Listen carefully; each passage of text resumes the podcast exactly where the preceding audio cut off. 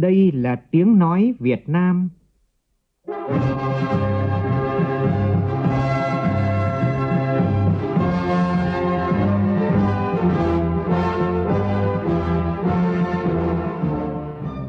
là tiếng nói Việt Nam, phát thanh từ Hà Nội, thủ đô nước Cộng hòa xã hội chủ nghĩa Việt Nam.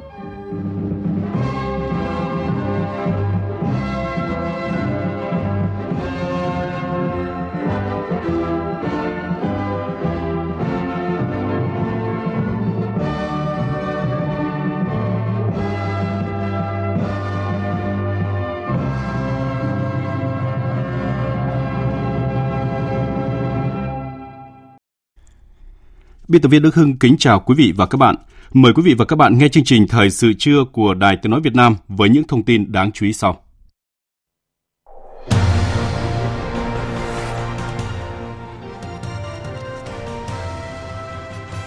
Khai mạc hội nghị lần thứ 8 Ban chấp hành Trung ương Đảng khóa 13. Ngành du lịch đặt mục tiêu đón từ 12 triệu rưỡi đến 13 triệu lượt khách trong năm nay, tăng khoảng 156% so với kế hoạch đặt ra từ đầu năm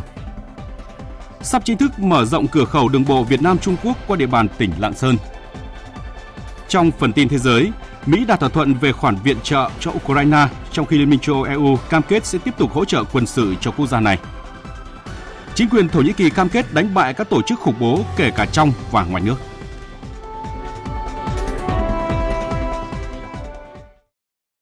Bây giờ là tin chi tiết.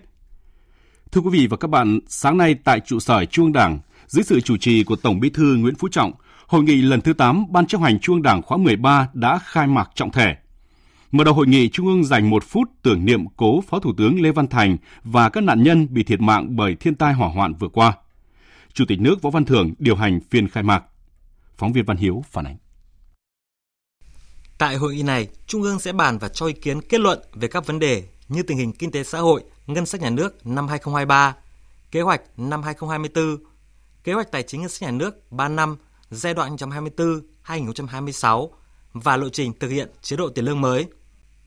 Tổng kết 10 năm thực hiện nghị quyết Trung ương 5 khóa 11 về một số vấn đề chính sách xã hội giai đoạn 2012-2020, tổng kết 20 năm thực hiện nghị quyết Trung ương 7 khóa 9 về phát huy sức mạnh đại đoàn kết toàn dân tộc, vì dân giàu, nước mạnh, xã hội công bằng, dân chủ, văn minh. Tổng kết 15 năm thực hiện nghị quyết Trung ương 7 khóa 10 về xây dựng đội ngũ trí thức trong thời kỳ đẩy mạnh công nghiệp hóa, hiện đại hóa đất nước. Tổng kết 10 năm thực hiện nghị quyết Trung ương 8 khóa 11 về chiến lược bảo vệ Tổ quốc trong tình hình mới, quy hoạch Ban chấp hành Trung ương Đảng khóa 14 và một số vấn đề quan trọng khác. Phát biểu khai mạc hội nghị, Tổng Bí thư Nguyễn Phú Trọng nhấn mạnh việc Trung ương xem xét cho ý kiến về các vấn đề kinh tế, xã hội, ngân sách nhà nước năm 2023-2024 được đặt trong bối cảnh tình thế giới tiếp tục có nhiều biến động nhanh chóng, phức tạp, khó lường, chưa từng có tiền lệ, khó khăn thách thức nhiều hơn, lớn hơn so với thời cơ thuận lợi và so với dự báo, đã ảnh hưởng tiêu cực rất nặng nề đối với việc triển khai thực hiện các mục tiêu, nhiệm vụ phát triển kinh tế xã hội của nước ta. Trong khi ở trong nước, chúng ta vẫn phải tiếp tục đối mặt với tác động kép từ các yếu tố tiêu cực bên ngoài đối với nền kinh tế có độ mở cao như nước ta và những tồn tại, hạn chế, yếu kém nội tại kéo dài từ lâu của nền kinh tế tiếp tục bộc lộ rõ và gay gắt hơn trong quá trình khắc phục hậu quả của đại dịch COVID-19. Đề cập về việc tổng kết 10 năm thực hiện nghị quyết Trung ương 5 khóa 11 về một số vấn đề chính sách xã hội, Tổng Bí thư Nguyễn Phú Trọng nêu rõ để thực hiện các mục tiêu, yêu cầu, nhiệm vụ do đại hội 13 của Đảng đã đề ra, Trung ương cần tập trung thảo luận, làm rõ, tạo sự thống nhất cao về nhận định, đánh giá tình hình, nguyên nhân và bài học kinh nghiệm, sự cần thiết đúng đắn của việc ban hành nghị quyết mới về vấn đề đặc biệt quan trọng này. Liên quan đến việc tổng kết 20 năm thực hiện nghị quyết Trung ương 7 khóa 9 về phát huy sức mạnh đại đoàn kết toàn dân tộc, Tổng Bí thư Nguyễn Phú Trọng lưu ý Trung ương cần phân tích, làm rõ, tạo sự thống nhất cao về bối cảnh tình hình mới, yêu cầu, nhiệm vụ mới, sự phát triển và thay đổi về nhu cầu, lợi ích của các giai tầng xã hội hiện nay. Tinh thần là những kết quả, thành tựu chủ yếu cần tiếp tục được phát huy, những hạn chế, khuyết điểm cần sớm được khắc phục, nguyên nhân và bài học kinh nghiệm được rút ra và chủ trương chính sách tiếp tục phát huy mạnh mẽ hơn nữa truyền thống đại đoàn kết toàn dân tộc. Vấn đề thứ tư được Tổng Bí thư Nguyễn Phú Trọng đề cập là việc xây dựng đội ngũ trí thức đáp ứng yêu cầu của thời kỳ phát triển mới. Khẳng định Trong mọi thời đại và ở bất cứ quốc gia nào, đội ngũ trí thức luôn luôn là lực lượng nòng cốt, sáng tạo và truyền bá tri thức, có vị trí vai trò đặc biệt quan trọng, thúc đẩy sự phát triển của xã hội, tạo nên sức mạnh của mỗi quốc gia, dân tộc. Về tổng kết 10 năm thực hiện nghị quyết Trung ương 8 khóa 11 về chiến lược bảo vệ Tổ quốc trong tình hình mới, Tổng Bí thư Nguyễn Phú Trọng đề nghị Trung ương tập trung phân tích, đánh giá thật khách quan, toàn diện những kết quả đã đạt được, những hạn chế yếu kém còn tồn tại và phân tích nguyên nhân, rút ra những bài học kinh nghiệm chủ yếu, chỉ rõ những mục tiêu, quan điểm, phương châm, tư tưởng chỉ đạo và những nhiệm vụ, giải pháp nào đã được thực tế kiểm nghiệm là đúng đắn, cần tiếp tục được kiên trì, nghiêm túc thực hiện. Cần phải phân tích thấu đáo bối cảnh tình hình trong nước, quốc tế, thấy rõ những biến đổi sâu sắc, những diễn biến phức tạp khó lường và dự báo xu hướng phát triển trong thời gian tới để kịp thời bổ sung phát triển một số quan điểm tư tưởng chỉ đạo và điều chỉnh một số nhiệm vụ giải pháp chủ yếu cho phù hợp với tình hình mới tập trung làm rõ những thuận lợi cơ hội cần nắm bắt những khó khăn, thách thức phải vượt qua để chủ động từ sớm, từ xa, trong mọi tình huống đều bảo vệ vững chắc độc lập chủ quyền thống nhất toàn vẹn lãnh thổ của tổ quốc, bảo vệ đảng, bảo vệ nhà nước, bảo vệ nhân dân và chế độ xã hội chủ nghĩa, bảo vệ lợi ích quốc gia dân tộc, bảo vệ an ninh chính trị, trật tự an toàn xã hội và nền văn hóa việt nam tiên tiến, đậm đà bản sắc dân tộc, giữ vững ổn định chính trị và môi trường hòa bình để phát triển đất nước ngày càng đúng đắn, mạnh mẽ, theo định hướng xã hội chủ nghĩa. Từ đó, cho ý kiến góp ý hoàn thiện dự thảo nghị quyết mới của trung ương về chiến lược bảo vệ tổ quốc trong tình hình mới một vấn đề quan trọng nữa được Tổng Bí thư Nguyễn Phú Trọng đặc biệt nhấn mạnh trong bài phát biểu khai mạc tại hội nghị, đó là việc cho ý kiến về quy hoạch Ban chấp hành Trung ương khóa 14. Nêu rõ xuất phát từ ý nghĩa, tầm quan trọng đặc biệt của công tác quy hoạch cán bộ cấp chiến lược. Tổng Bí thư cho biết ngày 7 tháng 7 vừa qua, căn cứ vào quy chế làm việc và quy định số 50 ngày 27 tháng 12 năm 2021 của Bộ Chính trị về công tác quy hoạch cán bộ, Bộ Chính trị đã ban hành kế hoạch số 17 về xây dựng quy hoạch Ban chấp hành Trung ương Đảng, Bộ Chính trị 34 khóa 14, nhiệm kỳ 2026-2031. Trong đó, xác định rõ các quan điểm, nguyên tắc, mục đích yêu cầu, tiêu chuẩn, số lượng và cơ cấu, đối tượng và độ tuổi, quy trình giới thiệu, phê duyệt quy hoạch và hồ sơ nhân sự, số lượng phát hiện, giới thiệu, đưa vào quy hoạch. Thời gian qua, trên cơ sở phát hiện, giới thiệu của các cấp ủy tổ chức đảng trong toàn hệ thống chính trị, Ban chỉ đạo xây dựng quy hoạch Ban chấp hành Trung ương, Bộ Chính trị, Ban Bí thư khóa 14, nhiệm kỳ 2026-2031 đã khẩn trương, nghiêm túc phối hợp với các cơ quan chức năng ở Trung ương, giả soát, thẩm định, báo cáo Bộ Chính trị xem xét cho định hướng hoàn thiện thêm một bước dự kiến quy hoạch Ban chấp hành Trung ương khóa 14 để trình Trung ương xem xét cho ý kiến tại hội nghị lần này. Đề nghị các đồng chí phát huy cao độ tinh thần trách nhiệm, thật sự khách quan, công tâm, thể hiện chính kiến của mình đối với Tổ quốc, đối với Đảng và nhân dân và dự kiến quy hoạch Ban chấp hành Trung ương khóa 14. Dự kiến hội nghị làm việc đến hết ngày mùng 8 tháng 10. Dự án luật đất đai sửa đổi được Quốc hội xem xét theo quy trình tại ba kỳ họp và dự kiến thông qua tại kỳ họp thứ 6 tới đây nếu đảm bảo chất lượng. Đến nay vẫn còn 13 vấn đề cần thống nhất hiệu chỉnh, trong đó có nội dung giá đất. Do vậy, Ủy ban Thường vụ Quốc hội đề nghị các cơ quan cần tiếp tục giả soát thống nhất phương án tối ưu. Phóng viên Lại Hoa thông tin. Chủ nhiệm Ủy ban Kinh tế của Quốc hội Vũ Hồng Thanh cho biết, dự thảo hiện quy định 4 phương pháp xác định giá đất, gồm phương pháp so sánh, phương pháp thặng dư, phương pháp thu nhập và phương pháp hệ số điều chỉnh giá đất. Đồng thời cho biết thực tế thời gian qua, những bất cập trong công tác định giá đất cần phải có quy định ở khung pháp lý cao hơn quy định tại nghị định để điều chỉnh các nguyên tắc căn cứ, phương pháp xác định giá đất. Dự thảo luật lồng ghép phương pháp chiết trừ vào phương pháp so sánh không còn là một phương pháp định giá độc lập, bổ sung trở lại phương pháp thẳng dư thường trực ủy ban kinh tế cho rằng đây là nội dung quan trọng vì vậy, cần có đề xuất chính thức của chính phủ, nội hàm các cái phương pháp đã có cái sự thay đổi so với quy định của pháp luật hiện hành. Vì vậy, chưa có cơ sở thực tiễn để đánh giá tính hợp lý về nội hàm và nguyên tắc áp dụng các cái phương pháp xác định giá đất. Do đó đề nghị chỉ quy định tên phương pháp mà và giao cho chính phủ quy định chi tiết. Về nội hàm và trường hợp áp dụng từng phương pháp cụ thể cũng còn ý kiến khác nhau. Trưởng ban công tác đại biểu Nguyễn Thị Thanh đề nghị quy định rõ nội hàm của từng phương pháp định giá đất. Cùng với liệt kê tên bốn phương pháp định giá đất thì tôi tán thành với quy định rõ nội hàm của từng phương pháp định giá đất. Quy định như vậy vừa rõ ràng vừa dễ thực hiện, vừa phù hợp với yêu cầu của nghị quyết 27 của Trung ương về xây dựng nhà nước pháp quyền đó là đổi mới công tác xây dựng luật nhằm tăng hiệu lực áp dụng trực tiếp của luật. Liên quan đến nội dung này, Phó Thủ tướng Trần Hồng Hà nêu rõ.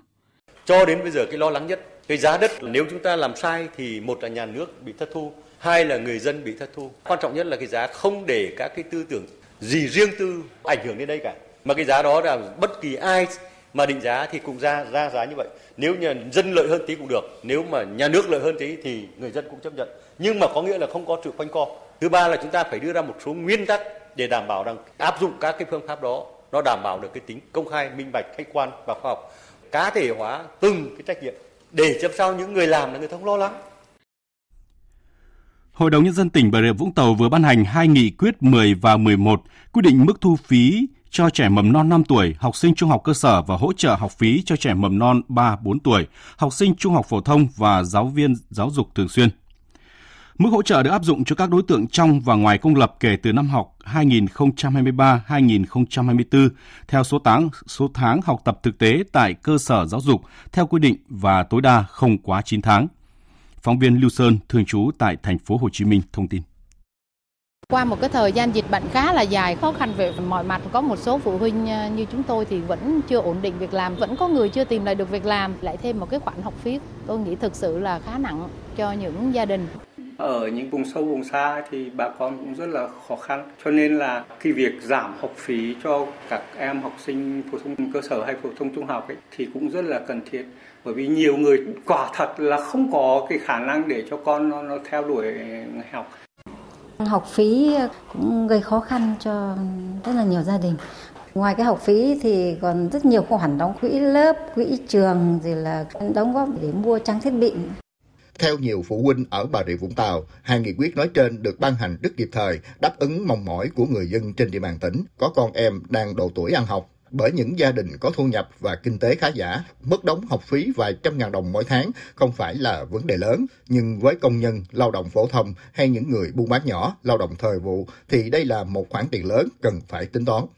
Năm học này, toàn tỉnh có 470 trường học và 262 nhóm trẻ tư thục được hỗ trợ học phí. Dự kiến kinh phí hỗ trợ học phí là 327 tỷ đồng, trong đó trẻ 5 tuổi và học sinh trung học cơ sở được hỗ trợ gần 190 tỷ đồng và hơn 137 tỷ đồng hỗ trợ trẻ nhà trẻ, trẻ 3-4 tuổi, học sinh trung học phổ thông và các học viên tại các trung tâm giáo dục thường xuyên.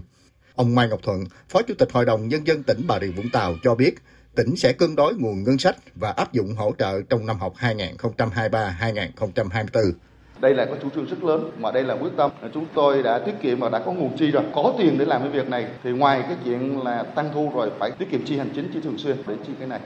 Bà Trần Thị Ngọc Châu, Giám đốc Sở Giáo dục và Đào tạo tỉnh Bà Rịa Vũng Tàu giải thích thêm, đối với trẻ mầm non dưới 5 tuổi, học sinh trung học phổ thông và giáo dục thường xuyên sẽ được hỗ trợ phần chênh lệch giữa năm học 2022-2023 với mức học phí năm học 2021-2022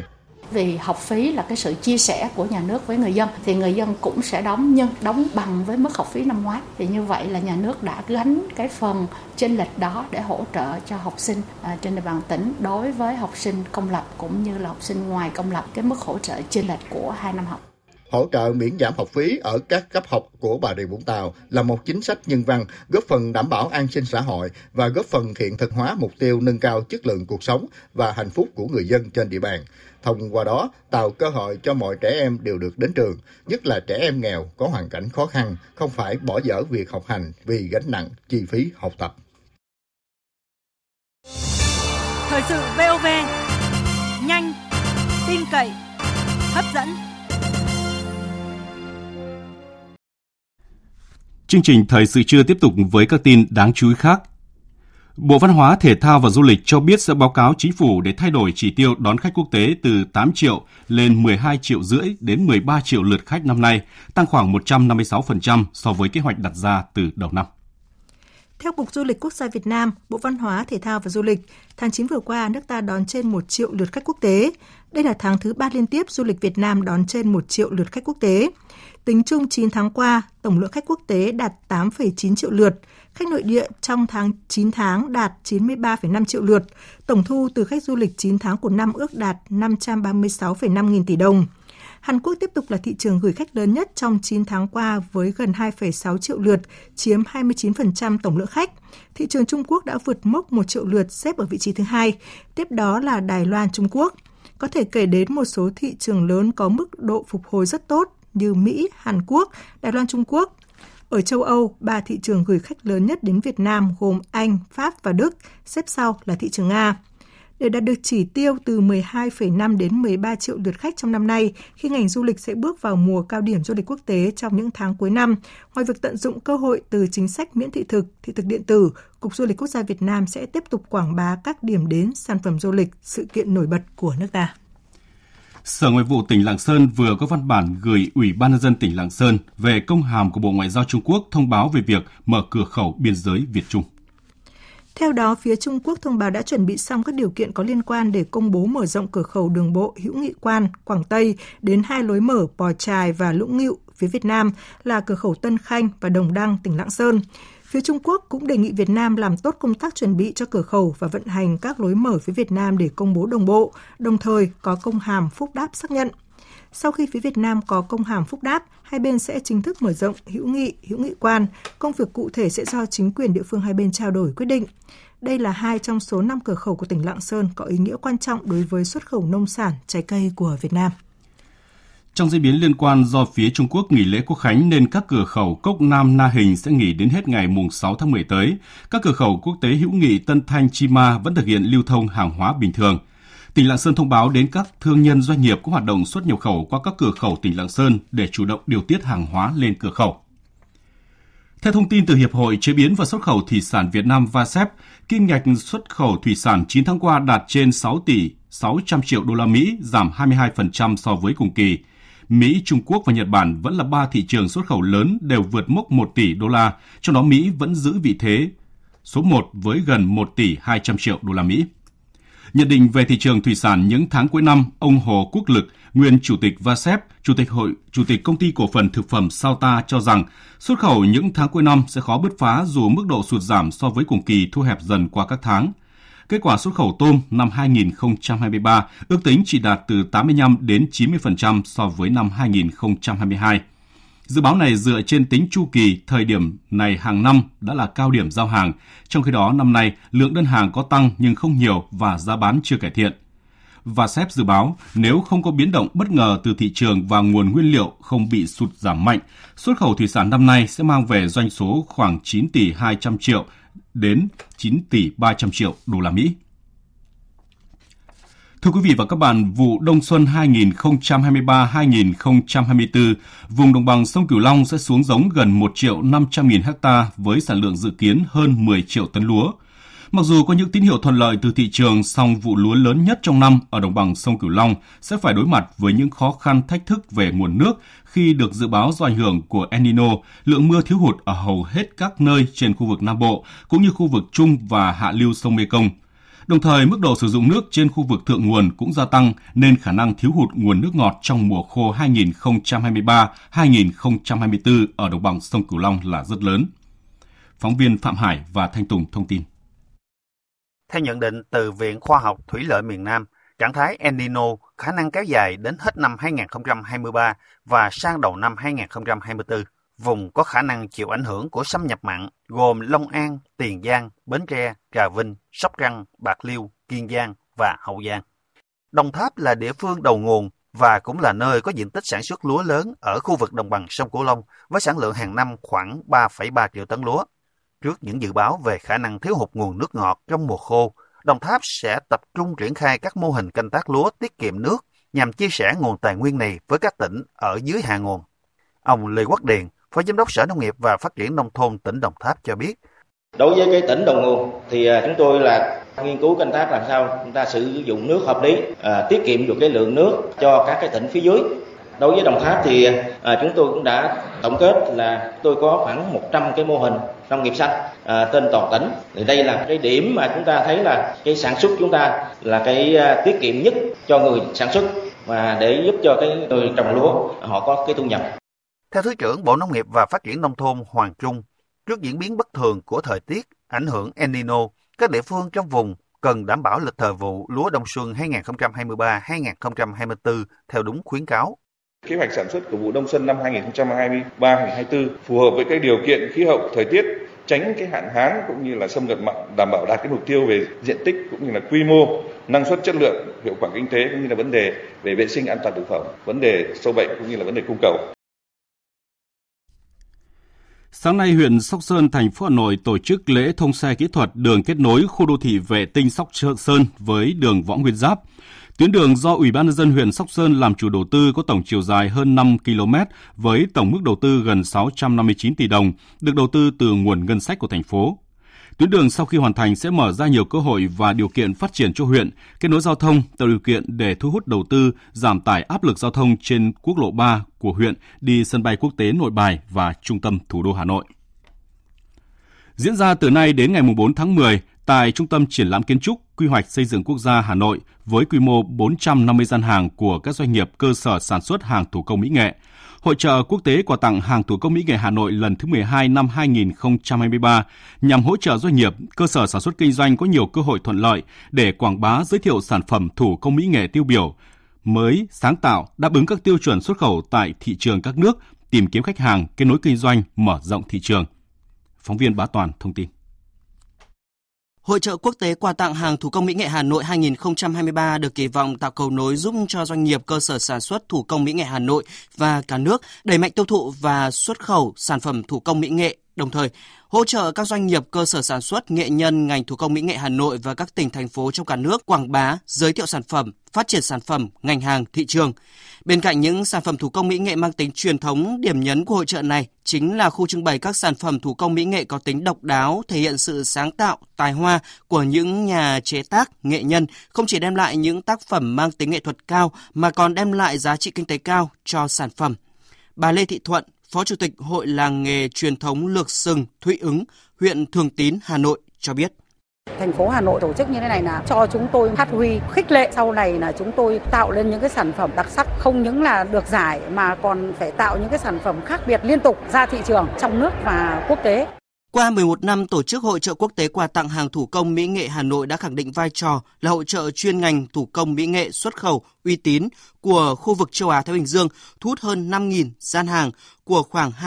2.250 lượt doanh nghiệp, cơ sở sản xuất đến từ các tỉnh, thành phố và hơn 30 quốc gia có các mặt hàng thủ công mỹ nghệ tiêu biểu tham gia. Bên cạnh đó, các kỳ hội trợ đã ghi nhận khoảng 115.000 lượt khách tham quan, giao dịch mua sắm, đóng góp tích cực vào sự tăng trưởng xuất khẩu ngành hàng thủ công mỹ nghệ từ 6 đến 8% mỗi năm. Liên quan đến vụ việc một thầy giáo ở trường Trung học phổ thông Phan Huy Chú, huyện Thạch Thất, thành phố Hà Nội, sưng mày tao, chỉ tay vào mặt và mắng chửi học sinh trước lớp, lãnh đạo nhà trường cho biết đã đình chỉ việc đứng lớp đối với giáo viên này từ sáng nay và chờ kết luận cuối cùng của cơ quan chức năng. Phóng viên Minh Hường thông tin. Trước đó tối ngày 1 tháng 10, trên mạng xã hội lan truyền đoạn clip dài hơn 20 giây ghi lại cảnh một thầy giáo đứng trên bục giảng, bóp cầm chỉ tay vào mặt và liên tiếp mắng chửi một nam sinh với ngôn ngữ xúc phạm. Theo nội dung clip đăng tải, sự việc được cho là xảy ra tại trường Trung học phổ thông Phan Huy Chú, huyện Thạch Thất, Hà Nội. Trao đổi với phóng viên Đài Tiếng nói Việt Nam sáng nay, ông Phùng Đức Ánh, hiệu trưởng trường Trung học phổ thông Phan Huy Chú, huyện Thạch Thất, Hà Nội xác nhận sự việc này xảy ra tại trường trong tiết học môn tiếng Anh của lớp 10A9 vào thứ Bảy ngày 30 tháng 9. Ngay sau khi nhận được thông tin, nhà trường đã triệu tập thầy giáo trong clip, giáo viên chủ nhiệm và mời phụ huynh đến trường họp khẩn, đồng thời phối hợp với công an để xác minh làm rõ vụ việc theo đúng quy định. Trong sáng nay, nhà trường tiếp tục có buổi làm việc với giáo viên bộ môn, học sinh và phụ huynh học sinh. Sáng hôm nay chúng tôi đã làm việc thì thầy giáo đã nhận cái lỗi sai về mình và xin lỗi học sinh, xin lỗi phụ huynh học sinh học sinh thì cũng nhận cái lỗi đó rằng là khi trao đổi với thầy giáo thì câu từ cũng chưa có đầy đủ chủ ngữ và vị ngữ nên gây ra sự bực trong thầy. Phụ huynh học sinh thì cũng là chấp thuận cái lời xin lỗi của thầy giáo bộ môn. Ông Phùng Đức Ánh cũng cho biết, trước mắt nhà trường tạm dừng đứng lớp đối với giáo viên bộ môn trong clip từ hôm nay và bố trí giáo viên khác dạy thay. Đại diện lãnh đạo Sở Giáo dục và Đào tạo Hà Nội cũng cho biết, tinh thần chỉ đạo của Sở là xử lý nghiêm khắc với sai phạm, tuyệt đối không bao che nể nang với các hành vi không chuẩn mực của nghề. Chiều cường sáng nay ở Cần Thơ đã vượt báo động 3 khiến nhiều tuyến đường trong nội ô của thành phố ngập sâu. Tin của phóng viên Phạm Hải. Mực nước cao nhất tại trạm Cần Thơ trên sông Hậu sáng nay ngày 2 tháng 10 đo lúc 6 giờ 30 là 2,13 m đã vượt báo động 3 và dự báo chiều nay triều cường sẽ tiếp tục vượt báo động 3 nên sẽ còn nhiều tuyến đường trong nội đô của Cần Thơ sẽ bị ngập sâu. Tại nhiều tuyến đường trong nội ô, việc di chuyển của người dân gặp khó, nhiều điểm ngập sâu, phương tiện tham gia giao thông bị chết máy. Theo Đài khí tượng Thủy văn thành phố Cần Thơ, đợt triều cường này đã vượt báo động 3 và thời điểm xuất hiện đỉnh triều hàng ngày vào lúc sáng sớm 5 đến 6 giờ và chiều tối trong khoảng thời gian từ 16 giờ đến 18 giờ. Ban chỉ huy phòng thủ dân sự, phòng chống thiên tai và tìm kiếm cứu nạn thành phố Cần Thơ khuyến cáo người dân chủ động ứng phó với triều cường và hạn chế di chuyển vào những tuyến đường bị ngập sâu. Ông Nguyễn Như Hải, người dân sinh sống tại phường An Cư, quận Ninh Kiều, thành phố Cần Thơ cho biết. Khó khăn về vấn đề đi lại, trẻ em đi học rồi đó, người đưa rước rồi trường nó hơi khó khăn thôi, không có gì hết. Buôn bán thì nó cũng trễ nải, nước lên chỉ đều lên sớm quá. Có chết máy, tôi dắt xe đi bộ, học sinh đi về hay là hoặc đi làm gặp trở ngại như sinh viên nó cũng họ làm thêm đó, nó hơi khó khăn. Còn tại Sóc Trăng, mặc dù mới đợt chiều cường của rằm tháng 8 âm lịch, nhưng mực nước dâng khá cao, sấp xỉ báo động 3.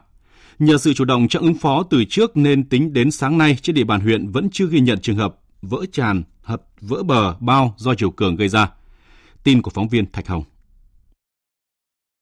Huyện Cù Lao Dung có khoảng 5.000 hecta diện tích trồng cây ăn trái, gần 3.000 hecta trồng rau màu và khoảng 2.700 hecta đất trồng mía cùng hơn 4.000 hecta diện tích nuôi trồng thủy sản. Đây cũng là một trong những địa phương hàng năm phải chịu tác động mạnh từ các đợt chiều cường dân do địa hình thấp, bao quanh bởi sông nước. Đặc biệt, huyện có chiều dài đê sông lên đến hơn 80 km, đê biển 17 km và 360 con kênh rạch chằng chịt, tuyến bờ bao trong dân tương đương 1.000 km qua công tác kiểm tra khảo sát thực tế các điểm sung yếu để ứng phó với chiều cường, huyện Cù Lao Dung có 16 điểm sung yếu trên địa bàn các xã An Thạnh Tây, An Thạnh Đông, An Thạnh Ba và An Thạnh Nam. Hiện nay có 6 điểm đã được huyện cơ bản thi công gia cố khắc phục hoàn thành, 10 điểm còn lại đang được Chi cục Thủy lợi tỉnh hỗ trợ và dự kiến sẽ thi công hoàn thành trong tháng 10 này. Quý vị và các bạn đang nghe chương trình Thời sự trưa của Đài Tiếng Nói Việt Nam. Trước khi chuyển sang phần tin thế giới là những thông tin thời tiết đáng chú ý. Thưa quý vị và các bạn, theo Trung tâm Dự báo Khí tượng Thủy văn Quốc gia, hôm nay khu vực các tỉnh Bắc Bộ trong đó có thủ đô Hà Nội ngày nắng, chiều tối và đêm có mưa rào và rông vài nơi, nhiệt độ trong khoảng từ 22 đến 34 độ. Các tỉnh từ Thanh Hóa đến Thừa Thiên Huế, ngày nắng, chiều tối và đêm có mưa rào và rông, nhiệt độ trong khoảng 23 đến 34 độ. Và hình thái thời tiết này sẽ còn duy trì nhiều ngày tới ở các tỉnh phía Bắc và Bắc Trung Bộ. Riêng thời tiết khu vực Nam Trung Bộ, Tây Nguyên và Nam Bộ tiếp tục có mưa rào và rông, cục bộ có mưa to với lượng mưa trong khoảng từ 20 đến 40 mm, có nơi trên 70 mm và thời gian mưa sẽ tập trung vào chiều và tối. Do có mưa nhiều nên nhiệt độ ở một số thành phố như Con Tum, Pleiku, Buôn Ma Thuột xuống đến thành phố Hồ Chí Minh, Biên Hòa, Cần Thơ và Cà Mau, thời tiết khá dễ chịu, không nơi nào vượt quá 32 độ. Tuy nhiên thì người dân các khu vực này cần đề phòng ngập úng do mưa xuống trùng với lúc chiều cường lên cao, đồng thời với gió giật và sấm sét nguy hiểm.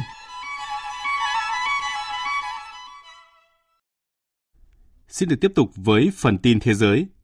Tổ chức Hiệp ước Bắc Đại Tây Dương NATO cho biết sẽ tăng cường thêm quân đội đến Kosovo trong bối cảnh quan hệ giữa Serbia và Kosovo ngày càng căng thẳng. Phóng viên Phạm Hà, Mạnh Hà, thường trú tại Pháp đưa tin. Hãng tin AFP dẫn lời người phát ngôn của NATO, ông Dylan cho biết, lực lượng giữ gìn hòa bình quốc tế do NATO dẫn đầu tại miền Bắc Kosovo, KFOR sẽ được bổ sung tăng cường thêm 600 binh sĩ thuộc quân đội Anh. Ông Dylan giải thích, quyết định trên bắt nguồn từ bối cảnh leo thang căng thẳng giữa Kosovo và Serbia sau vụ đấu súng giữa cảnh sát Kosovo với một nhóm người Serbia có vũ trang tại một ngôi làng ở phía bắc Kosovo cách đây một tuần. Quyết định tăng cường quân của NATO cũng diễn ra sau khi Mỹ cho rằng Serbia đang có hoạt động triển khai quân sự lớn dọc theo biên giới với Kosovo, coi động thái của Serbia là diễn biến bất ổn đối với khu vực Ban Căng và hối thúc hạ nhiệt tình hình. Người phát ngôn của NATO, ông Delanoy, tiếp tục kêu gọi Serbia và Kosovo nhanh chóng nối lại đàm phán và nhấn mạnh đây là con đường duy nhất để có một nền hòa bình bền vững tại khu vực. Tổng thống Mỹ Joe Biden đang tìm cách chấn an các đồng minh sau khi loại loại gói hỗ trợ bổ sung cho Ukraine khỏi dự luật ngân sách tạm thời. Dù giúp chính phủ liên bang thoát được nguy cơ đóng cửa vào phút chót, song dự luật lại đặt chính quyền Tổng thống Joe Biden vào tình thế khó xử, thậm chí đe dọa mặt trận thống nhất mà phương Tây vẫn thể hiện đối với cuộc xung đột Ukraine. Biên tập viên Thu Hoài tổng hợp thông tin. Phát biểu ngay sau khi Quốc hội thông qua gói tài trợ ngân sách ngắn hạn giúp chính phủ thoát nguy cơ đóng cửa, Tổng thống Joe Biden đã tìm cách chấn an các đồng minh khi một lần nữa khẳng định cam kết của Mỹ dành cho Ukraine. Tôi hoàn toàn mong đợi các nghị sĩ sẽ giữ cam kết của mình về những hỗ trợ cần thiết để giúp Ukraine. Và như các bạn biết, hiện có một số lượng áp đảo các nghị sĩ Đảng Cộng Hòa và Dân Chủ ở cả Hạ viện và Thượng viện ủng hộ Ukraine. Vì vậy, hãy bỏ phiếu cho điều này. Tôi muốn đảm bảo với các đồng minh, người dân Mỹ và người dân Ukraine rằng các bạn có thể tin tưởng vào sự hỗ trợ của chúng tôi. Tôi xin nhắc lại rằng Đảng Dân Chủ và Đảng Cộng Hòa, Thượng viện và Hạ viện đều ủng hộ việc giúp đỡ Ukraine. Hãy dừng trò chơi và bắt tay ngay vào công việc. Sự phản đối của Đảng Cộng Hòa đối với viện trợ đã và đang có động lực trong Quốc hội nước này. Trong khi lãnh đạo đa số tại Thượng viện Chuck Schumer của Đảng Dân Chủ đã bắt đầu quá trình xem xét dự luật cung cấp viện trợ bổ sung cho Ukraine, thì Chủ tịch Hạ viện Kevin McCarthy lại đối mặt với nhiệm vụ khó khăn hơn khi vấp phải sự phản đối của gần một nửa trong số các nghị sĩ Đảng Cộng Hòa. Phát biểu trên CBS, lãnh đạo Hạ viện khẳng định ông ủng hộ việc cung cấp cho Ukraine những loại vũ khí cần thiết, nhưng ưu tiên của ông vẫn là an ninh biên giới giữa Mỹ và Mexico. Bất chấp cam kết của Tổng thống Joe Biden, các đồng minh của Mỹ ở phía bên kia bờ Đại Tây Dương vẫn không khỏi lo ngại. Đại diện cấp cao phụ trách chính sách an ninh và đối ngoại Liên minh châu Âu Joseph Borrell đã bày tỏ hy vọng đây sẽ không phải là quyết định cuối cùng của Mỹ. Sự hỗ trợ của chúng tôi dành cho Ukraine không chỉ sẽ tiếp tục mà còn tăng lên, ít nhất vào thời điểm hiện tại, đề xuất trên bàn cho thấy rằng chúng tôi muốn tiếp tục tăng cường sự hỗ trợ này và tôi hy vọng rằng các quốc gia thành viên sẽ cùng nhau quyết định điều đó trước cuối năm nay. Hãy chờ xem điều gì sẽ xảy ra ở Mỹ, nhưng về phía Liên minh châu Âu, chúng tôi sẽ tiếp tục hỗ trợ và tăng cường hỗ trợ cho Ukraine. Ngay sau khi Tổ chức Đảng Công nhân Người Quốc chính thức thừa nhận tiến hành vụ tấn công liều chết nhằm vào Bộ Nội vụ nước này, chính quyền Thổ Nhĩ Kỳ đã tiến hành tấn công trả đũa chân rết của tổ chức này tại Iraq. Động thái của nhà chức trách Thổ Nhĩ Kỳ đưa ra ngay sau khi Tổng thống Thổ Nhĩ Kỳ khẳng định sẽ đánh tan các tổ chức khủng bố kể cả trong và ngoài nước. Biên tập viên Hồng Nhung thông tin. Bộ Quốc phòng Thổ Nhĩ Kỳ hôm qua thông báo các máy bay chiến đấu của nước này đã tiến hành không kích nhằm vào các mục tiêu của nhóm Đảng Công nhân Người Quốc ở miền Bắc Iraq. Thông báo nêu rõ khoảng 20 mục tiêu của nhóm này đã bị phá hủy trong chiến dịch không kích này, bao gồm các nơi trú ẩn và kho chứa vũ khí. Iraq hiện chưa có phản ứng gì sau vụ tấn công trên của Thổ Nhĩ Kỳ. Phát biểu với báo giới hôm qua, Tổng thống Thổ Nhĩ Kỳ Tayyip Erdogan thậm chí còn nhấn mạnh những phần tử khủng bố đe dọa hòa bình và an ninh của người dân sẽ không đạt được mục đích. Ông cũng nhấn mạnh vụ tấn công nhằm vào Bộ Nội vụ nước này là những tàn dư cuối cùng của khủng bố và Thổ Nhĩ Kỳ sẽ nỗ lực đập tan mọi tổ chức khủng bố, bất kể các đối tượng này đang ẩn nấp ở đâu. Chúng tôi sẽ tiếp tục nỗ lực với quyết tâm loại bỏ những kẻ khủng bố cuối cùng, cả ở trong và ngoài nước. Chúng tôi sẽ không cho phép các tổ chức khủng bố định hướng chính trị và ngăn chặn các cuộc tuần hành của đất nước chúng ta lực lượng chức năng đã can thiệp kịp thời và vô hiệu hóa hai kẻ thủ ác tấn công nhằm vào Bộ Nội vụ. Chúng tôi sẽ không cho phép những đối tượng nhằm vào hòa bình và an ninh của người dân Thổ Nhĩ Kỳ đạt được mục tiêu của chúng. Chúng tôi sẽ không cho phép chúng được tái diễn hành vi này.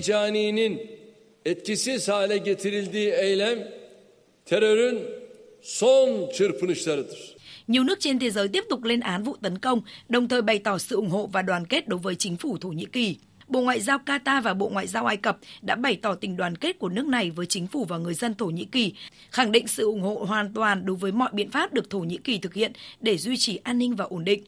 Thủ tướng Liban Najib Mikati đã điện đàm với Tổng thống Thổ Nhĩ Kỳ Erdogan lên án vụ tấn công khủng bố nêu trên, đồng thời khẳng định sự đoàn kết giữa hai quốc gia. Trước đó, nhiều nước và tổ chức như Mỹ, Đức, Liên minh châu Âu cũng đã gửi lời chia buồn và khẳng định tình đoàn kết với Thổ Nhĩ Kỳ. Trung Quốc và Đức đạt được đồng thuận 25 điểm và đưa ra tuyên bố chung về việc nhất trí tăng cường hợp tác trong lĩnh vực tài chính, mở rộng thị trường hai chiều trên cơ sở cạnh tranh công bằng tại đối thoại tài chính cấp cao Trung Đức lần thứ ba tổ chức tại Đức vào hôm qua. Phóng viên Tuấn Đạt thường trú tại Bắc Kinh đưa tin. Cả hai bên cam kết cùng hợp tác mở rộng khả năng tiếp cận thị trường hai chiều, đi sâu hợp tác thương mại, đầu tư bền vững trên cơ sở cạnh tranh công bằng, tăng cường hơn nữa hợp tác quản lý, giám sát trong ngành ngân hàng và bảo hiểm, không ngừng nâng cao mức độ kết nối giữa thị trường vốn Trung Quốc và Đức. Trong tuyên bố, Trung Quốc và Đức cho biết sẽ cùng tổ chức diễn đàn đối thoại hợp tác tài chính Trung Đức tại Bắc Kinh vào năm 2024 để xem xét quá trình và kết quả hợp tác tài chính hai nước trong 40 năm qua, khuyến khích các cơ quan liên quan của hai nước tích cực tham gia diễn đàn, đóng góp tích cực cho vấn đề toàn cầu như biến đổi khí hậu và bảo vệ đa dạng sinh học, nhấn mạnh tầm quan trọng của việc giải quyết một cách có hiệu quả, toàn diện và có hệ thống vấn đề dễ bị tổn thương về nợ của các nước thu nhập thấp và trung bình. Theo truyền thông Trung Quốc, Ủy viên Bộ Chính trị, Phó Thủ tướng, người đứng đầu cơ chế đối thoại phía Trung Quốc Hà Lập Phong cho biết, Trung Quốc sẵn sàng cùng với Đức tăng cường hợp tác cùng có lợi, tiếp thêm năng lượng tích cực vào việc phát triển quan hệ đối tác chiến lược toàn phương vị Trung Đức. Hai bên đã tiến hành kết nối và trao đổi sâu sắc về tình hình kinh tế vĩ mô, quản trị kinh tế toàn cầu và hợp tác tài chính Trung Đức đạt được nhiều kết quả và nhận thức chung hai bên cùng có lợi. Nhà chức trách Iraq đã loại trừ nguyên nhân cố ý gây hỏa hoạn sau khi tiến hành điều tra vụ cháy xảy ra tại một tiệc cưới ở tỉnh Nineveh, miền Bắc nước này hồi tuần trước, khiến hơn 100 người thiệt mạng. Tại một cuộc họp báo, ông Adulaimi, người đứng đầu Ủy ban điều tra vụ hỏa hoạn công bố kết luận điều tra trung tâm tiệc cưới quá đông người, trong khi phần mái và đồ trang trí được làm từ những vật liệu dễ cháy. Bên cạnh đó, địa điểm tổ chức tiệc cưới không có cửa thoát hiểm, không có những thiết bị đảm bảo an toàn, dẫn tới cháy lớn khiến nhiều người thiệt mạng. Sau khi xảy ra vụ hỏa hoạn, lực lượng chức năng Iraq đã bắt giữ 9 nhân viên của trung tâm tiệc cưới và phát lệnh bắt giữ chủ sở hữu cơ sở này. Sáng sớm nay, một vụ cháy lớn đã xảy ra tại tòa nhà cơ quan an ninh thành phố Ismail, tỉnh Suez, phía đông bắc Ai Cập. Hàng chục xe cứu hỏa đã được triển khai đến hiện trường để dập lửa. Theo truyền thông Ai Cập và khu vực đã xảy ra thương vong trong vụ cháy nhưng không cho biết con số cụ thể. Tuy nhiên, toàn bộ các bệnh viện tại Ismail đã được kích hoạt chế độ báo động khẩn cấp để sẵn sàng tiếp nhận những người bị thương trong vụ cháy. Nguyên nhân cháy chưa được công bố. Các cơ quan chính phủ Thái Lan đã đồng loạt cảnh báo mưa lớn sẽ lan rộng trên toàn quốc trong suốt tuần đầu tiên của tháng 10, kéo theo nguy cơ lũ tràn ở nhiều nơi do mực nước sông, suối dâng cao. Phóng viên Ngọc Diệp thường trú tại Thái Lan thông tin. Mưa lớn sẽ bao trùm nhiều khu vực phía Bắc, Đông Bắc và Nam Thái Lan trong cả tuần này. Cục Phòng chống và Giảm nhẹ thiên tai Thái Lan khuyến cáo người dân sống gần các tuyến đường thủy ở 11 tỉnh thuộc lưu vực sông Chao Phraya phải đề phòng mực nước ở các sông suối dâng cao kể từ ngày hôm nay, mùng 2 tháng 10 cho tới hết tuần. Đặc biệt, mực nước có thể dâng cao từ 1 đến 1,5 mét ở các vùng trũng thuộc tỉnh Ang Thong và Ayutthaya. Lũ lớn vẫn đang tràn về từ các tỉnh phía Bắc Thái Lan làm vỡ đê sông Yom khiến nước lũ tràn vào tỉnh Sukhothai ở miền Trung Thái Lan, gây ảnh hưởng đến khoảng 1.300 hộ dân và làm ngập 2.400 rai đất nông nghiệp với nguy cơ lũ lụt sẽ còn diễn tiến nghiêm trọng hơn trong tuần này. Mưa lũ và lở đất cũng đã làm sập cầu và làm hư hỏng nhiều đoạn đường cao tốc, hiện vẫn chưa thể hoạt động trở lại. Trước tình hình mưa lũ phức tạp, Thủ tướng Thái Lan Sethar Thavisin đã chỉ đạo các lực lượng chức năng nhanh chóng có các biện pháp đối phó với diễn biến lũ dâng cao kèm theo nhiều nguy cơ, hỗ trợ kịp thời cho người dân địa phương, bảo đảm tính mạng và tài sản của người dân. Quân đội Thái Lan cũng đã điều động lực lượng tới phối hợp với chính quyền địa phương để gia cố đê, bảo vệ các khu kinh tế quan trọng, đồng thời triển khai xe tải, thuyền quân sự để giúp di rời người dân lên các khu vực cao hơn, đảm bảo người dân có đủ lương thực và nhu yếu phẩm cần thiết.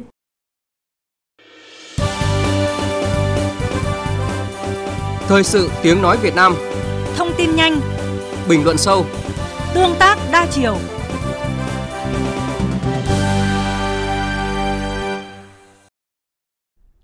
Thưa quý vị, doanh nghiệp Việt Nam đang nỗ lực cùng chính phủ thực hiện cam kết đạt phát thải dòng bằng không vào năm 2050 và đáp ứng hàng rào xanh đang được dựng lên tại các thị trường xuất khẩu chủ lực. Trong tiến trình đầy thách thức và ngốn hàng trăm tỷ đô la Mỹ này, các dòng vốn đang được khai mở để đẩy nhanh quá trình chuyển đổi xanh. Tuy nhiên, việc tiếp cận được các nguồn vốn này không phải là điều dễ dàng. Nguyễn Quang, phóng viên thường trú tại thành phố Hồ Chí Minh có bài đề cập vấn đề này.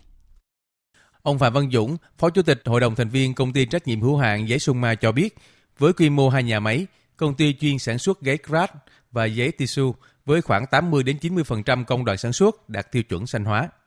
Công ty đã đầu tư khoảng 5 triệu đô la Mỹ cho trạm xử lý nước thải và gần 10 triệu đô la Mỹ cho các khoản khác. Hiện nay, công ty có kế hoạch tiếp tục nâng cấp hệ thống nhưng rất khó vay vốn.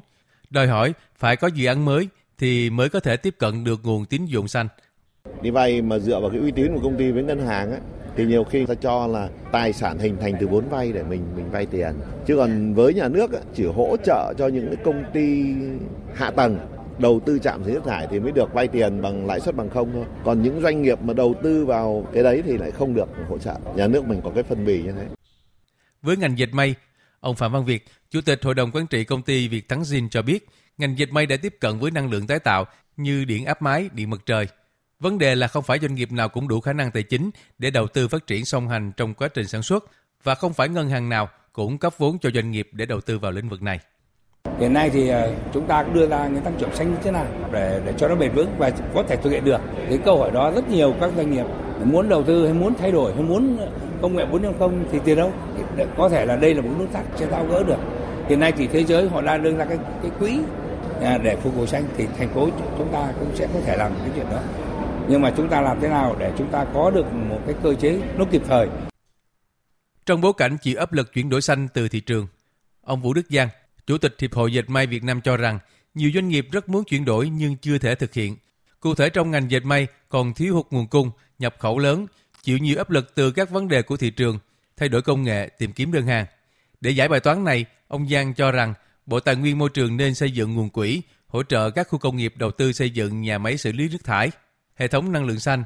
tuân thủ đúng các điều khoản cho phép từ các hiệp định thương mại. Có như vậy mới giảm bớt nhập khẩu, tăng tính chủ động cho doanh nghiệp. Cần có cái vải trong nước thì chúng ta mới lấy được cái dòng thuế của hiệp định thương mại. Chính sách ấy nó phải đi sát với thực tế và có những gì đó bất cập thì chúng ta cần điều chỉnh để tạo cho doanh nghiệp phát triển ổn định bền vững, đi đôi với cái xanh, đi đôi với các cái cơ chế chính sách và đi đôi với phát triển về thị trường. Để doanh nghiệp tiếp cận được nguồn vốn phù hợp kịp thời, theo các chuyên gia, cần thiết nhất lúc này là vận dụng nghị quyết 98-2023 của Quốc hội để dẫn dắt dòng vốn quốc tế vào Việt Nam. Thông qua việc thúc đẩy giải pháp cải thiện cấu trúc của thị trường và kết nối thị trường trái phiếu xanh, thị trường carbon tự nguyện trong nước với khu vực.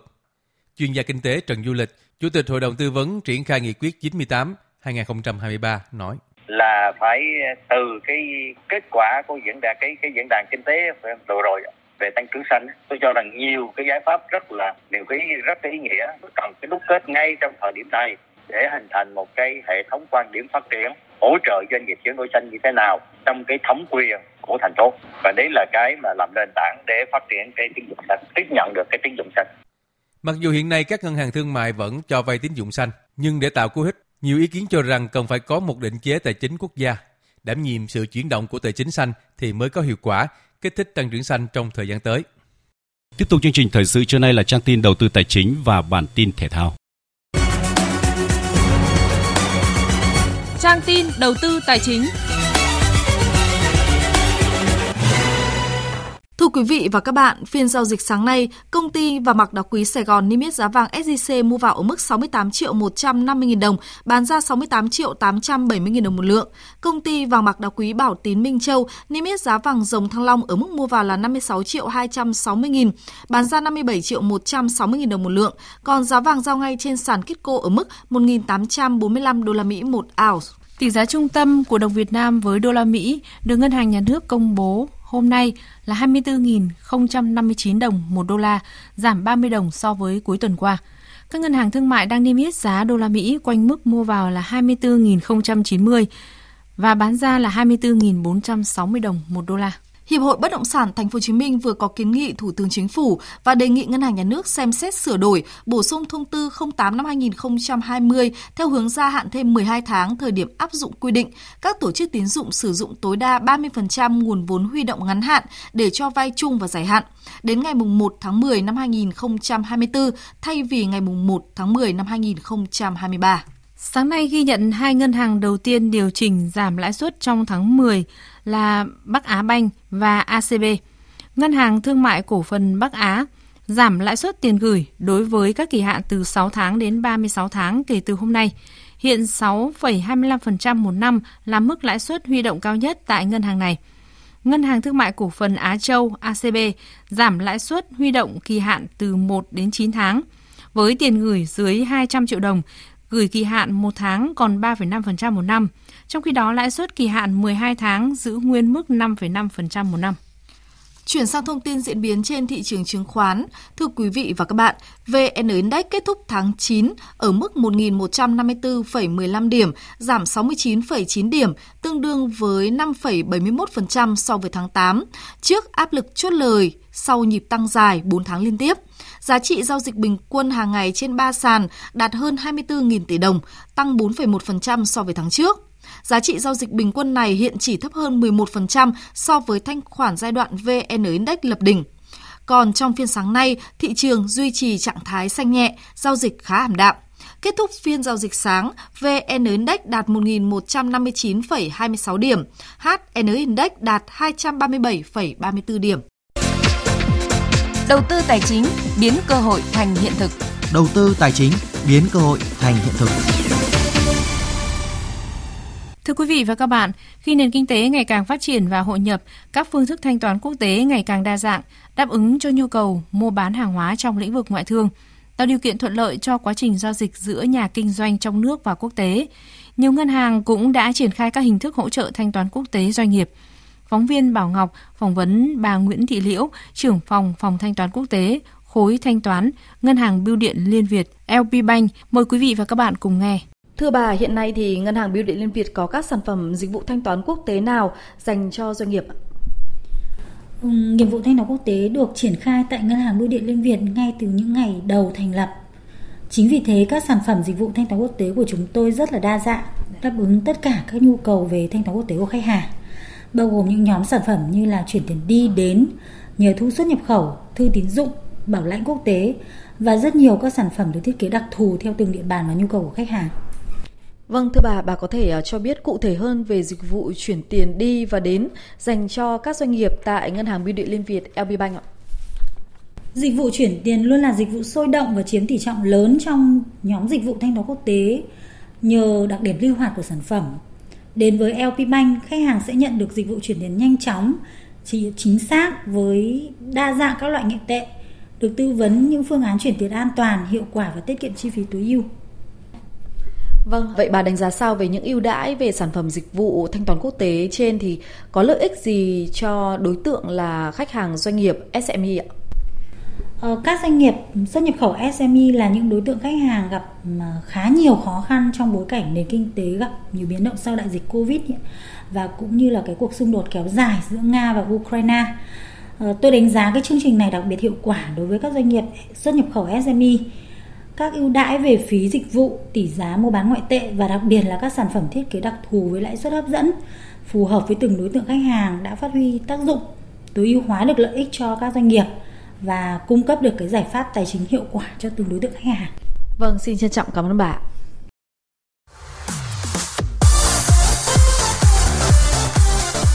Nhật ký ASEAN 19 Nhật ký ASEAN 19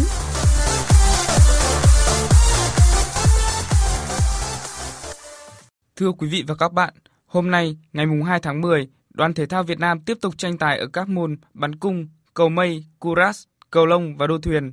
Trong loạt trận bắn cung diễn ra lúc 8 giờ, bộ đôi cung thủ Nguyễn Duy và Đỗ Thị Ánh Nguyệt đã thắng Uzbekistan 6-2 ở vòng 1-8 cùng một giây đôi nam nữ để vào tứ kết gặp Hàn Quốc ngày 4 tháng 10. Còn tại nội dung 3 giây đôi nam nữ, Dương Duy Bảo và Nguyễn Thị Hải Châu cũng thắng xít sao trước đối thủ Bangladesh để vào tứ kết gặp đội Hàn Quốc vào ngày 4 tháng 10. Nội dung cung 3 giây đồng đội nữ đã chứng kiến chiến thắng của đội Việt Nam trước đội Mông Cổ, qua đó bước tiếp vào tứ kết. Còn ở nội dung đồng đội nữ cung 1 giây, Việt Nam đã vượt qua Cộng hòa Dân chủ Nhân dân Triều Tiên để giành quyền vào tứ kết.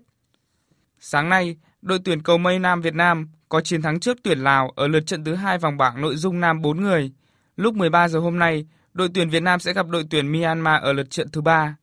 Còn trong trận tứ kết hạng 87 kg nữ, bộ môn Kuras, Võ Thị Phương Quỳnh thắng đối thủ Turkmenistan 10-0 để giành quyền vào bán kết diễn ra lúc 13 giờ hôm nay. Trong khi đó, Bùi Minh Quân thua trước đối thủ Turkmenistan ở hạng cân 90 kg nam, qua đó dừng bước ở tứ kết.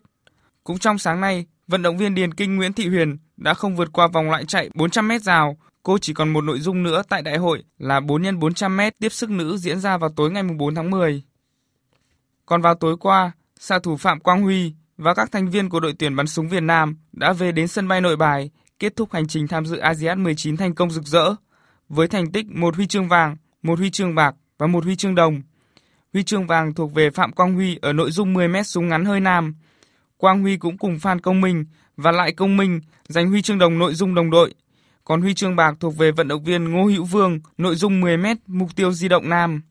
Tại trận chung kết môn cờ tướng diễn ra vào tối ngày 1 tháng 10, Lại Lý Huynh cùng đội tuyển cờ tướng Việt Nam đã không thể tạo nên bất ngờ trước chủ nhà Trung Quốc. Qua đó, chính thức giành huy chương bạc tại nội dung đồng đội hỗn hợp môn cờ tướng tại ASEAN 19. Sau thất bại tại trận chung kết, lại Lý Huynh, kỳ thủ đang thi đấu chuyên nghiệp tại Trung Quốc chia sẻ. Dạ, mình đã thi đấu rất là hết mình và đã vào được trận chung kết nhưng mà ờ, do đội chủ nhà Trung Quốc quá mạnh về chuyên môn của họ rất là lâu đời và họ có một cái bề dày lịch sử về cờ tướng rất là lâu đời trong tương lai hy vọng là sẽ ờ, được quan tâm và sẽ ờ, phát triển mạnh hơn và chuyên nghiệp hơn để chúng ta có nhiều tiềm năng tiếp cận đấu trường quốc tế và tiếc nuối với tấm huy chương vàng vượt tuột khỏi tay của tuyển cờ tướng Việt Nam. Tuy nhiên, huấn luyện viên trưởng Đoàn Đình Hồng thừa nhận tuyển Trung Quốc chiến thắng xứng đáng. À, chúng ta cũng có có hy vọng đấy. Cái giai đoạn ờ, đầu đó vào đến ờ, tận trận chung kết, các vận động viên đều thi đấu rất là nỗ lực, hưng phấn và cũng thể hiện được cái khả năng có thể có thể tranh chấp với với Trung Quốc. Thế nhưng mà thực sự thực lòng mà nói thì họ vẫn có cái, cái ổn định hơn mình tí. Sau cái cái nội dung này chúng tôi cũng vẫn thấy vẫn còn có hy vọng bởi vì chúng ta cũng có đã có khả năng tranh chấp có thể là bằng vai phải vế với họ. Chiều hôm nay mùng 2 tháng 10, đội cờ tướng Việt Nam sẽ thi đấu tại vòng loại nội dung đồng đội nam nữ để giành vé vào vòng chung kết. Ngày mùng 3 tháng 10, tuyển cờ tướng Việt Nam sẽ thi đấu tại hai nội dung còn lại trong chương trình đại hội là cá nhân nam và cá nhân nữ. Hôm qua, vận động viên điền kinh Nguyễn Thị Oanh được kỳ vọng sẽ giành huy chương cho đoàn thể thao Việt Nam ở nội dung sở trường 1.500m. Tuy vậy, cô gái vàng của Điền Kinh Việt Nam lại có một ngày thi đấu dưới sức và chỉ cán đích ở vị trí thứ bảy. Vận động viên Nguyễn Thị Oanh chia sẻ. Hiện tại thì à, anh cảm thấy khá là buồn khi mà hôm nay anh một ngày thi đấu không được tốt cho lắm và anh mong muốn rằng là à, anh sẽ cố gắng tập luyện và sẽ cải thiện thành tích của, của mình ở trong thời gian tới và đặc biệt là sẽ cố gắng thi đấu ở nội dung 3.000 m của vào ngày mai ạ. Tuy nhiên, Nguyễn Thị Anh cũng tỏ ra quyết tâm ở nội dung 3.000m vượt chướng ngại vật sẽ diễn ra vào 18 giờ 20 tối nay. Em nghĩ rằng là mỗi vận động viên à, khi mà bước vào thi đấu ở một ở một nội dung nào đấy thì mọi người đều quyết tâm và cố gắng hết khả năng của mình à, và em nghĩ rằng là các vận động viên đều đã bỏ ra rất là nhiều công sức và những thành tích mọi người đạt được thì cũng là xứng đáng. Tuy nhiên thì bản thân em thì à, chưa có một sự chuẩn bị tốt nên là kết quả không được tốt. Cũng trong tối nay, ngoài Nguyễn Thị Oanh, còn có Bùi Thu Thảo tham gia chung kết nội dung nhảy xa nữ vào lúc 18 giờ 10 và Trần Thị Nhi Yến sẽ tranh huy chương tại chung kết 200m nữ. Dự báo thời tiết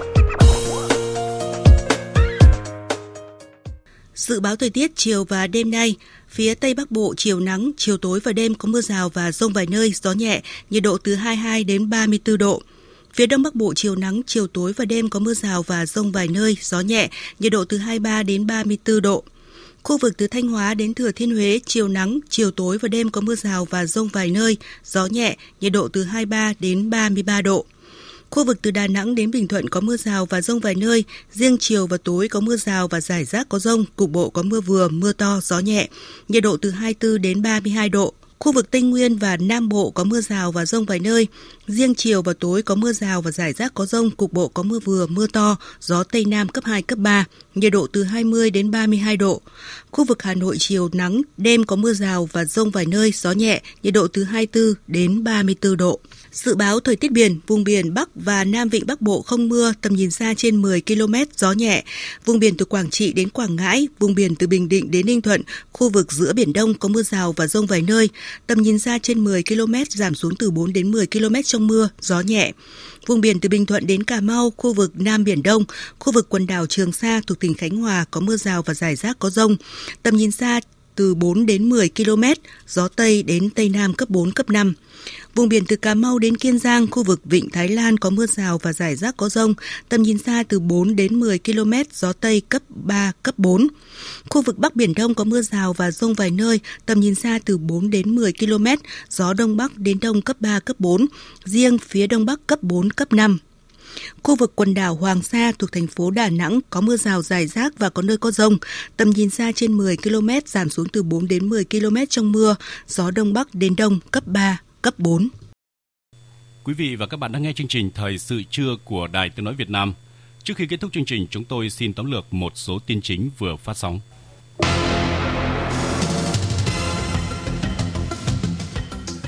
Phát biểu khai mạc hội nghị lần thứ 8 Ban chấp hành Trung Đảng khóa 13 vào sáng nay, Tổng Bí thư Nguyễn Phú Trọng cho biết diễn ra trong khoảng 7 ngày, hội nghị sẽ chỉ ra những nguyên nhân khách quan, chủ quan và bài học kinh nghiệm, dự báo những khả năng, những tình huống sắp tới, trước hết là từ nay đến cuối năm 2023 và năm 2024 với tinh thần thật sự khách quan toàn diện, từ đó xác định rõ ràng đúng đắn những quan điểm phát triển, tư tưởng chỉ đạo, mục tiêu tổng quát, một số chỉ tiêu cơ bản quan trọng và những nhiệm vụ giải pháp chủ yếu của những tháng còn lại của năm nay và cho năm tới. Trong đó có sự cần thiết, đúng đắn của việc thực hiện chế độ tiền lương mới từ ngày 1 tháng 7 năm 2024. Bộ Văn hóa Thể thao và Du lịch thay đổi tiêu chí đón khách quốc tế từ 8 triệu lên 12 triệu 500 đến 13 triệu lượt khách quốc tế trong năm nay, tăng gấp rưỡi so với kế hoạch đặt ra từ đầu năm. Tính chung 9 tháng qua, tổng lượng khách quốc tế đạt 8 triệu 900 lượt, đã vượt mức đặt ra cho cả năm nay. Tổng thống Mỹ Joe Biden tuyên bố Mỹ sẽ không từ bỏ Ukraine bất chấp việc viện trợ bị đưa ra khỏi dự luật chi tiêu, đồng thời kêu gọi Đảng Cộng hòa dừng trò chơi chính trị này. Trong khi Liên minh châu EU cam kết sẽ tiếp tục hỗ trợ quân sự cho quốc gia này. Tới đây chúng tôi cũng xin kết thúc chương trình thời sự trưa nay của Đài Tiếng nói Việt Nam. Chương trình do các biên tập viên Đức Hưng, Thúy Ngọc, Lan Anh, Thu Hòa cùng kỹ thuật viên Hồng Vân phối hợp sản xuất và thực hiện. Chịu trách nhiệm nội dung Hoàng Trung Dũng.